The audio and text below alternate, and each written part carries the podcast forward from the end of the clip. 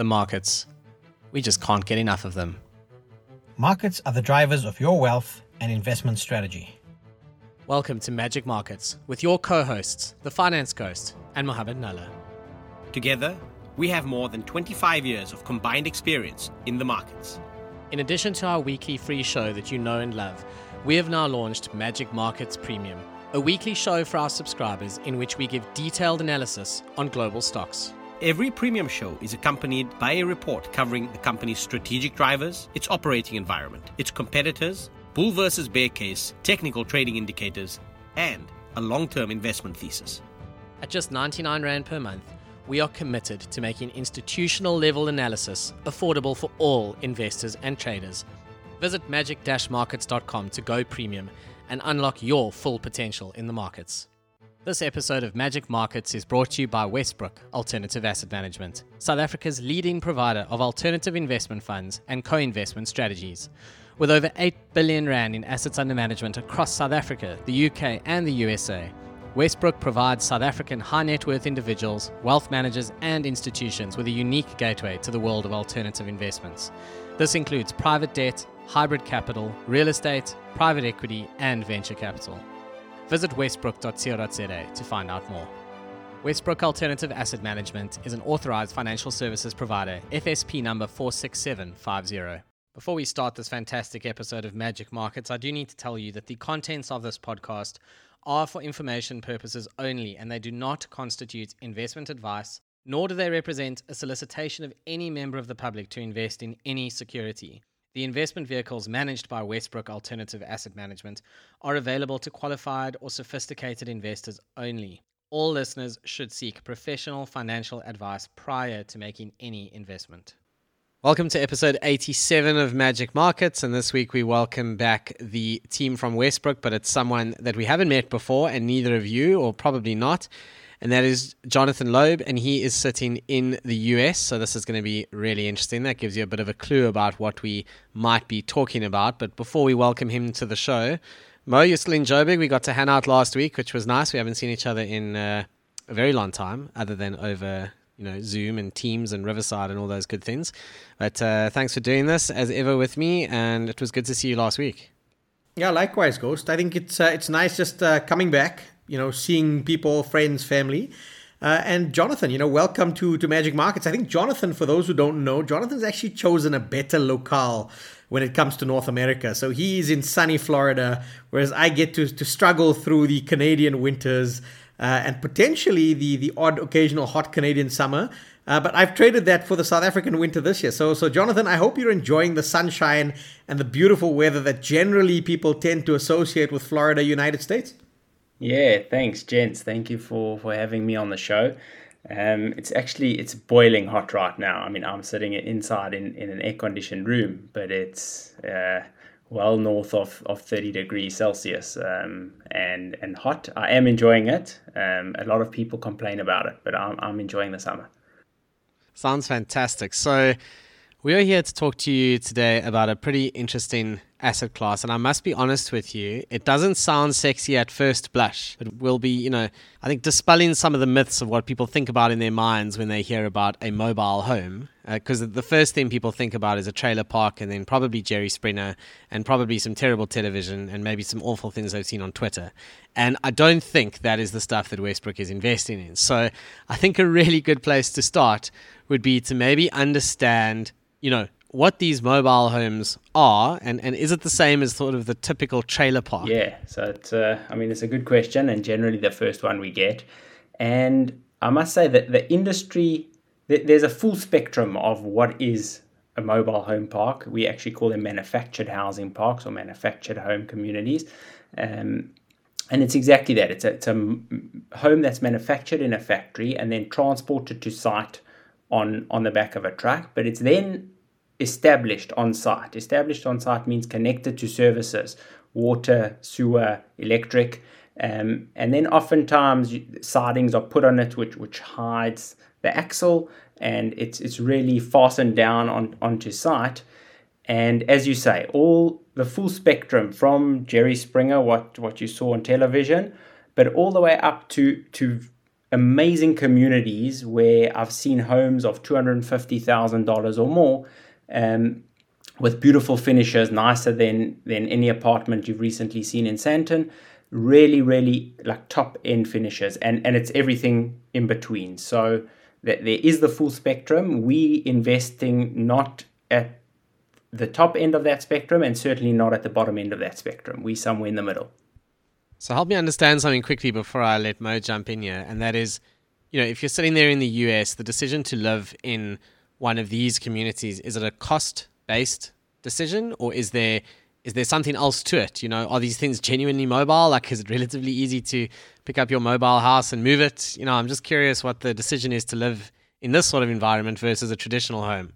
So it is very much part of the affordable housing market in America. It's definitely a cost decision that you're making to live in, in a mobile home, but it's a brilliant one at that. So if, if you look at what's available on the affordable end of the spectrum, there's very little. Oftentimes you're in a very cramped apartment, you've got people above you, people next to you, and you could come to a very nice mobile home park for a similar price and have your own backyard, your own garden.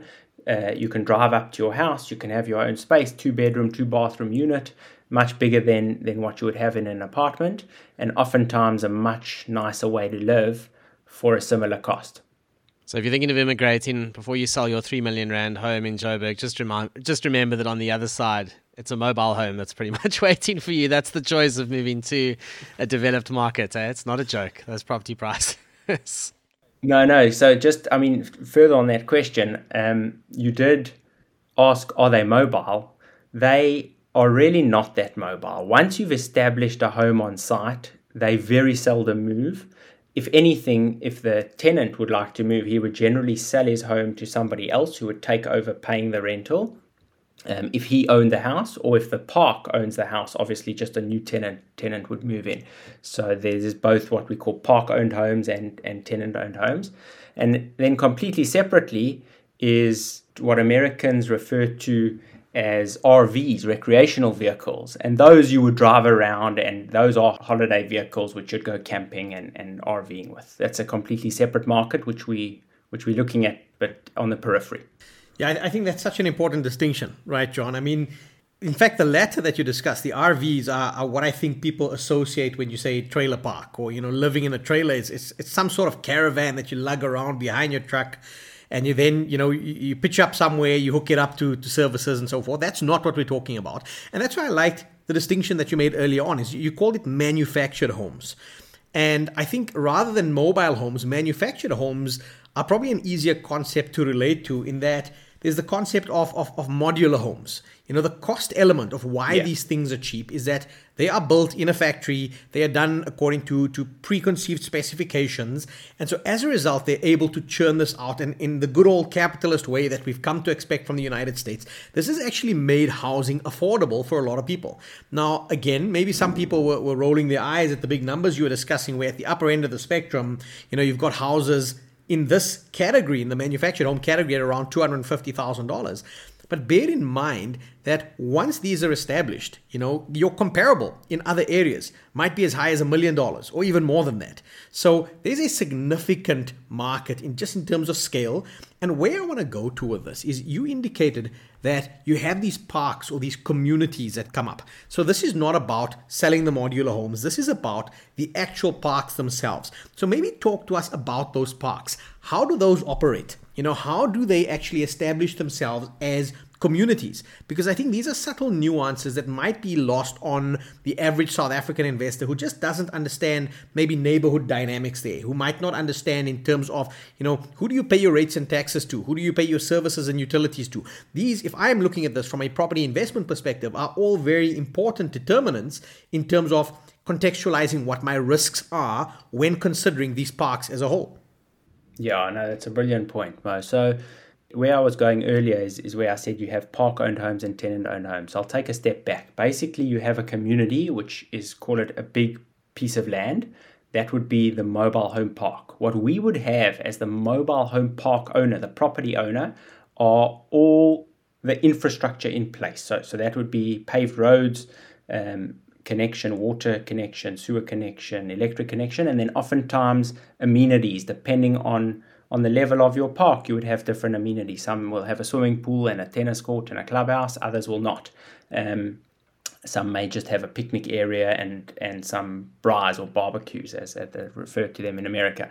So that would be the, the infrastructure. Then what happens is somebody who owns their own home would bring it to site and start paying us as the landowner a lot rent, a monthly rental for their piece of property, for their lot. We would connect them to water, sewer and electric, and that water, sewer and electric can be private services whereby they own by us on site, or they can be public services, which is preferable. We, we, we much prefer buying parks where they're public services, which means they're paying their rates, taxes, water and lights directly to the city. We have no involvement with that, and we only receive a, a monthly lot rental. Sometimes when we've bought a park, we've inherited some homes with that park, so to varying degrees. In some instances, eighty percent of the homes were, were park-owned homes, and then we had the, the responsibility of maintaining those homes, paying the water over to the city and collecting it from the tenant. We tend to prefer parks where we don't own the homes.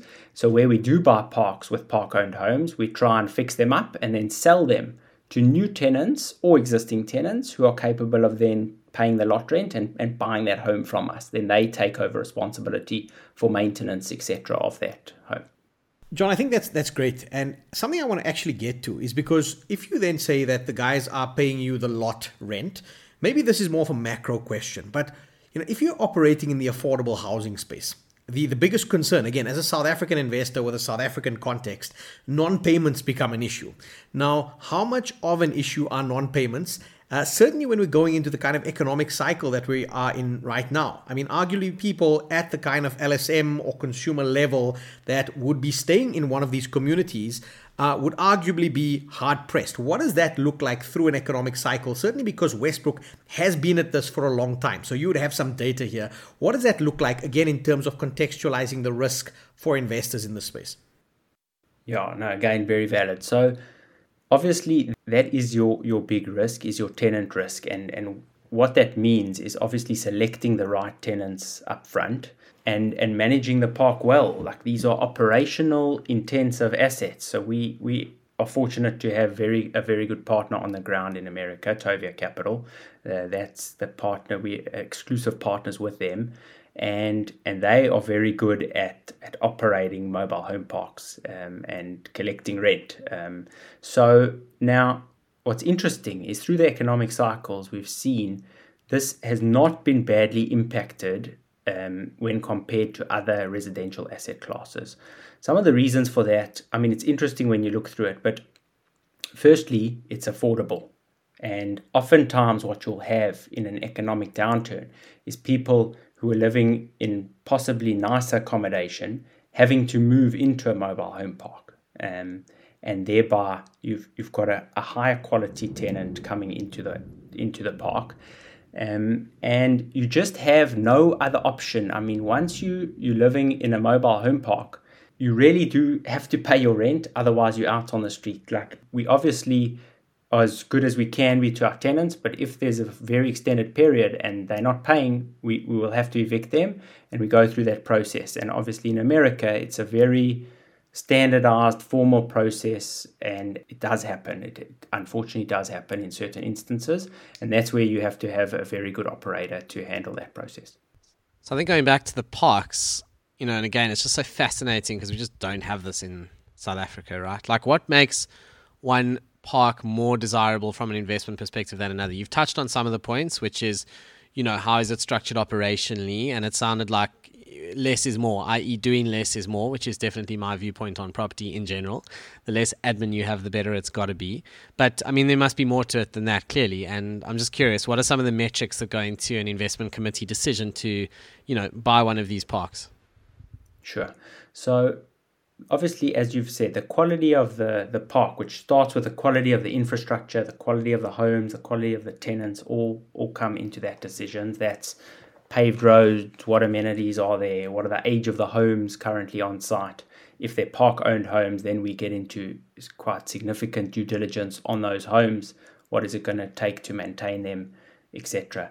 We have, with, with our partners, specialized a little bit in taking assets that are, let's say, not so desirable from an investment perspective and converting them into assets that are investor desirable. So that means buying parks with park-owned homes, which investors typically don't want because you've got a much more transient tenant base. You have the maintenance of the homes.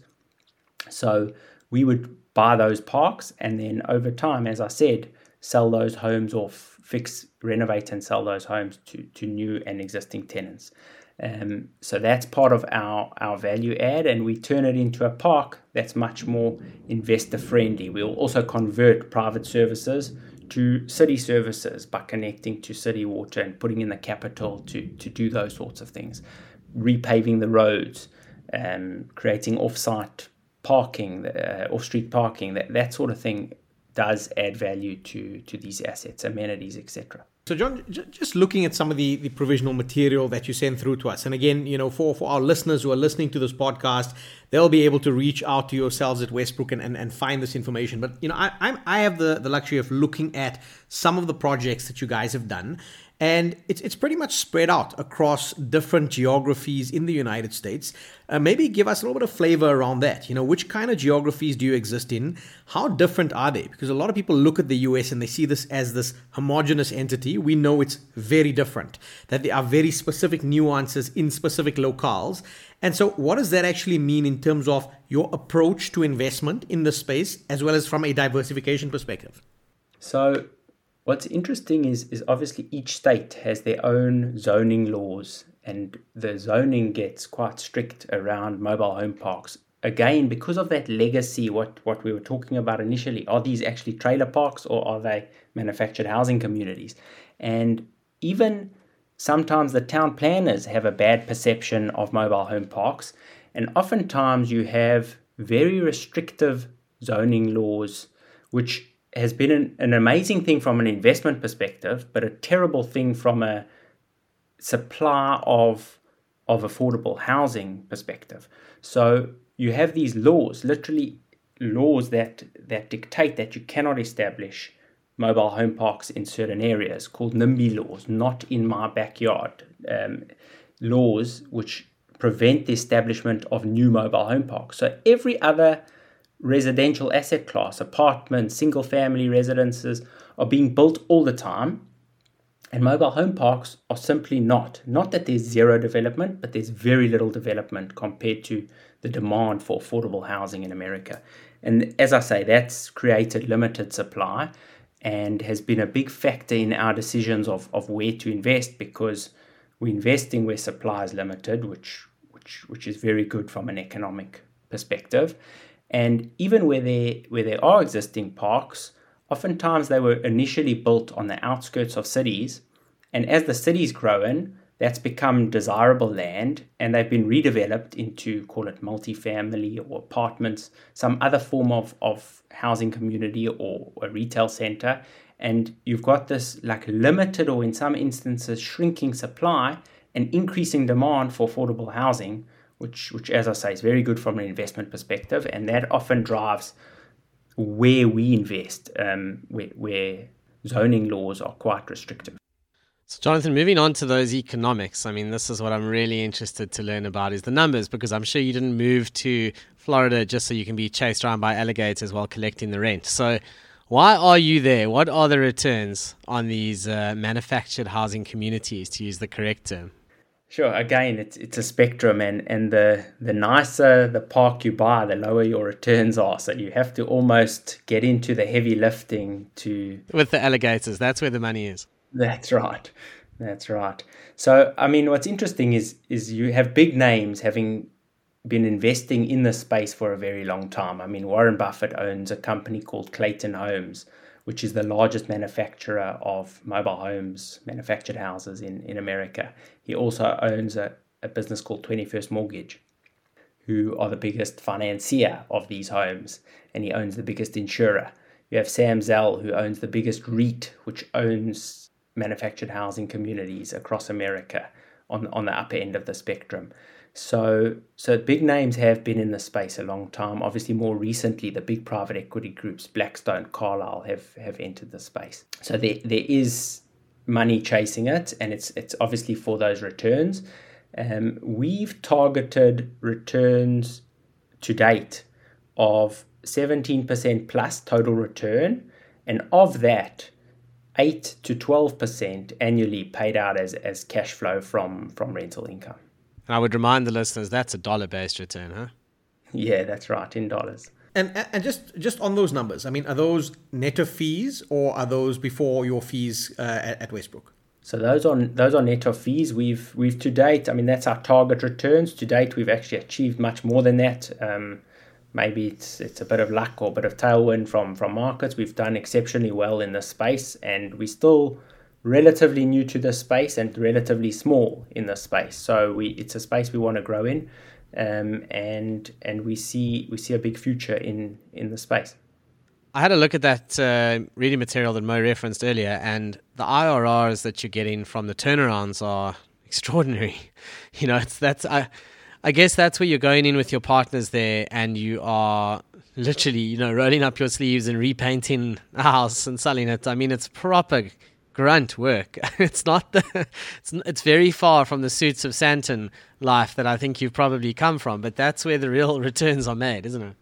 No, that's right. It's in those park turnarounds, because what, what you're getting, I mean, as you can imagine, we, we took over a park. I'll give you an example in, in Arkansas, um, and it happened to be a much worse tenant base than we than we anticipated, and we landed up having to evict thirty-something of of fifty park-owned homes. We had to evict the tenants um, and and basically start again, renovate those houses, get in contractors to to retile, repaint, re-kitchen, um, and then start filling from scratch. And obviously it's tempting because there's big demand to just fill them up.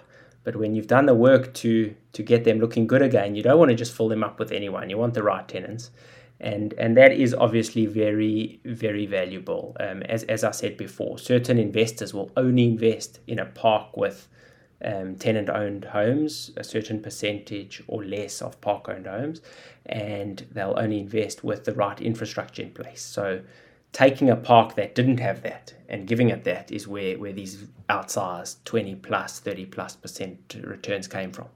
I think I think that's quite critical. And I mean, why, why we're discussing those returns, and we're discussing the kind of potential of not just the cash flow, but turnarounds and then monetizing that either through an exit potentially. I mean, you, you mentioned that a lot of institutional money is now starting to enter this space. Um, that that's twofold in that if they're chasing the same deals, on your acquisition, on your in-price, your I R Rs get compressed. But similarly, it creates activity for you to maybe upsell into some of those institutions. And, you know, maybe talk to us a little bit about that dynamic, because I, I see that just based on what I know of Westbrook and where you guys are operating. I actually see see that as an additional level of alpha that you can add simply because of the scale and the segment of the market that you guys are playing in. No, that's that's very valid. I mean, um, Blackstone was was negotiating a transaction for forty parks at, call it five hundred fifty million dollars in, in one transaction. They just operate at a completely different scale, and we run a much smaller business. So we we still consolidating and buying parks where we will offload maybe to a fund even much smaller than Blackstone. But that definitely is part of what excites us about the space.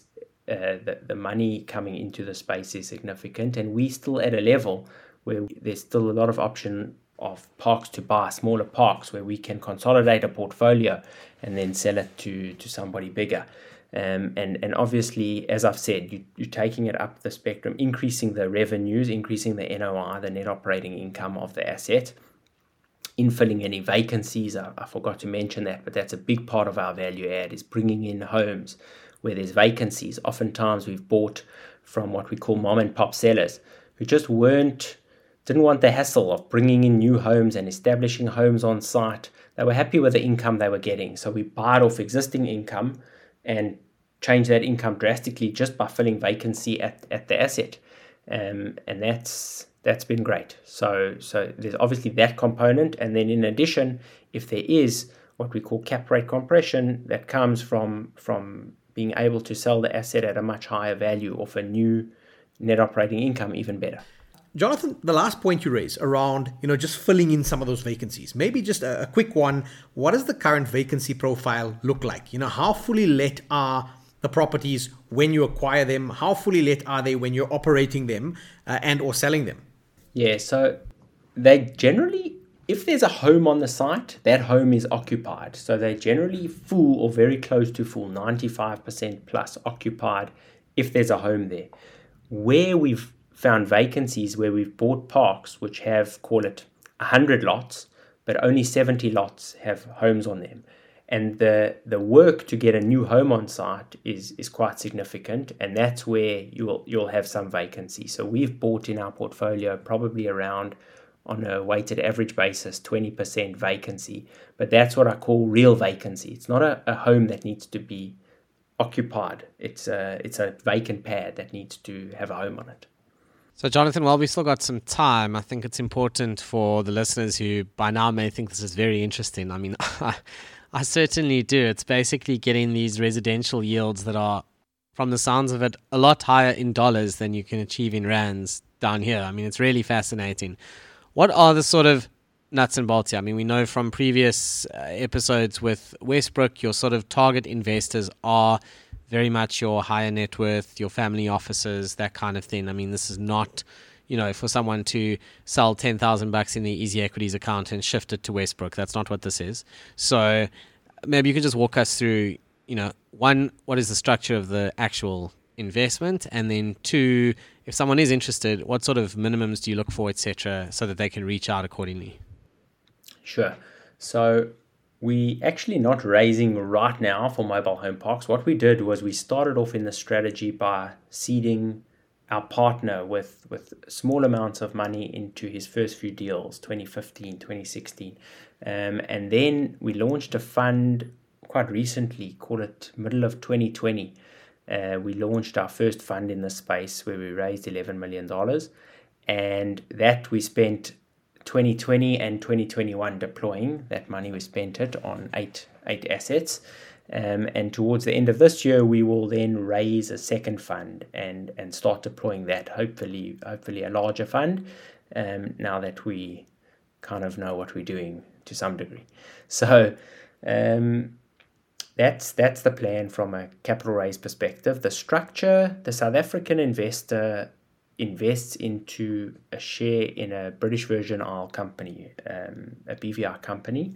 And that's to avoid them having to submit tax returns and pay taxes in the U S. If they were to invest directly in the U S, it comes with a whole lot of obligations. So, so we take care of all of that. We then invest from there into America and get the money back out of America in a relatively tax efficient way, uh, back to the B V I, and then they'd receive their dividend from that as a foreign dividend from the B V I company. And that's that's how we structured it. Um, minimums on the first fund were quite high at two hundred thousand dollars. Um, for existing investors, they were lower, but for new investors, they were quite high. And on the second fund, I'm not sure yet. They'll probably be lower, but not not too low. Yeah, I think, you know, just, just your comments on that structure, on the B V I company, that in and of itself is is definitely worth worth its weight in gold. You know, I think Westbrook have done a lot of the heavy lifting. So for South African investors who want to invest in the U S in order to simplify their lives, you know, having a partner like Westbrook definitely makes a lot of sense. And that's something we've seen across a number of, of, of the funds we've spoken to you guys about. So thanks for giving us some some color on that. John, I have one more investment question to actually add in here. And, and, and that is, why should I consider an investment in these manufactured home parks when I could equally look at, for example, property developers? I mean, up in the U S, they they similarly, they develop entire communities. They kind of put in the bulks, they put in the roads and the services, and, you know, potentially are playing at a higher segment of the market. I mean, yes, the returns are very compelling, but how does this compare to an established, let's call it your higher end property developer, uh, developers as an alternative? No, that's valid. I think development risk is something that certainly I've been a little bit afraid of historically. I've been in real estate quite a long time, and, and development is something quite different. I mean, to the extent you're backing someone who's very established and, and knows what they're doing, maybe that risk is limited to some degree. But development is very different to where, what we're buying, which is an existing asset with existing cash flow. Um, development risks, timelines can get pushed out with zoning, with uh, issues with town planning, with construction delays, cost of material, and then the risk of tenanting. You got to, you still then got to fill the asset with the right quality tenant. So um, I'm not saying it's bad. I'm just saying it's a different risk profile to where, where we are historically, as you said, viewed as a high-risk residential asset class. It's certainly not how I view mobile home parks. I, they, they, they're not that to me. It's established cash flow, established tenant base. Maybe some of them need work, but not to the degree of, of development. Yeah, I think what stands out for me out of all of this and everything we've heard on this really cool episode is just on a risk-weighted basis, those returns are really impressive. And I think that's... Uh, That's really cool. You know, if you look through the risk, you're ultimately renting out land to American families. I mean, that is actually the risk here. And this is, you know, the most important capitalist economy in the world. Um, and, and, and maybe that particular piece of land doesn't quite reflect, you know, the Wall Street banker lifestyle. But the point is, you're in a country that has got a proper legislative system. If people don't pay, you can do something about it.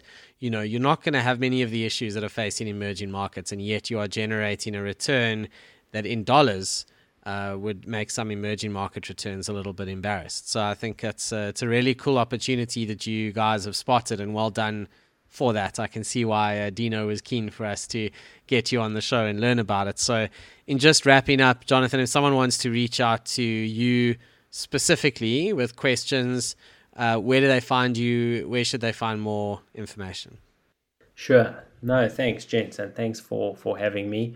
Um, all the information's available on Westbrook's, Westbrook's website, uh, w w w dot westbrook dot co dot z a, and I'm available on the on the website. My my email address and phone number should be there. Fantastic. Well, listen, thank you very much for your time. It's been incredibly awesome, and I hope the weather doesn't kill you there. Although coming from South Africa, you should be well prepared for this. It's more if the electricity goes out, you'll be the hero who saves the day there, but at least you guys don't have that problem.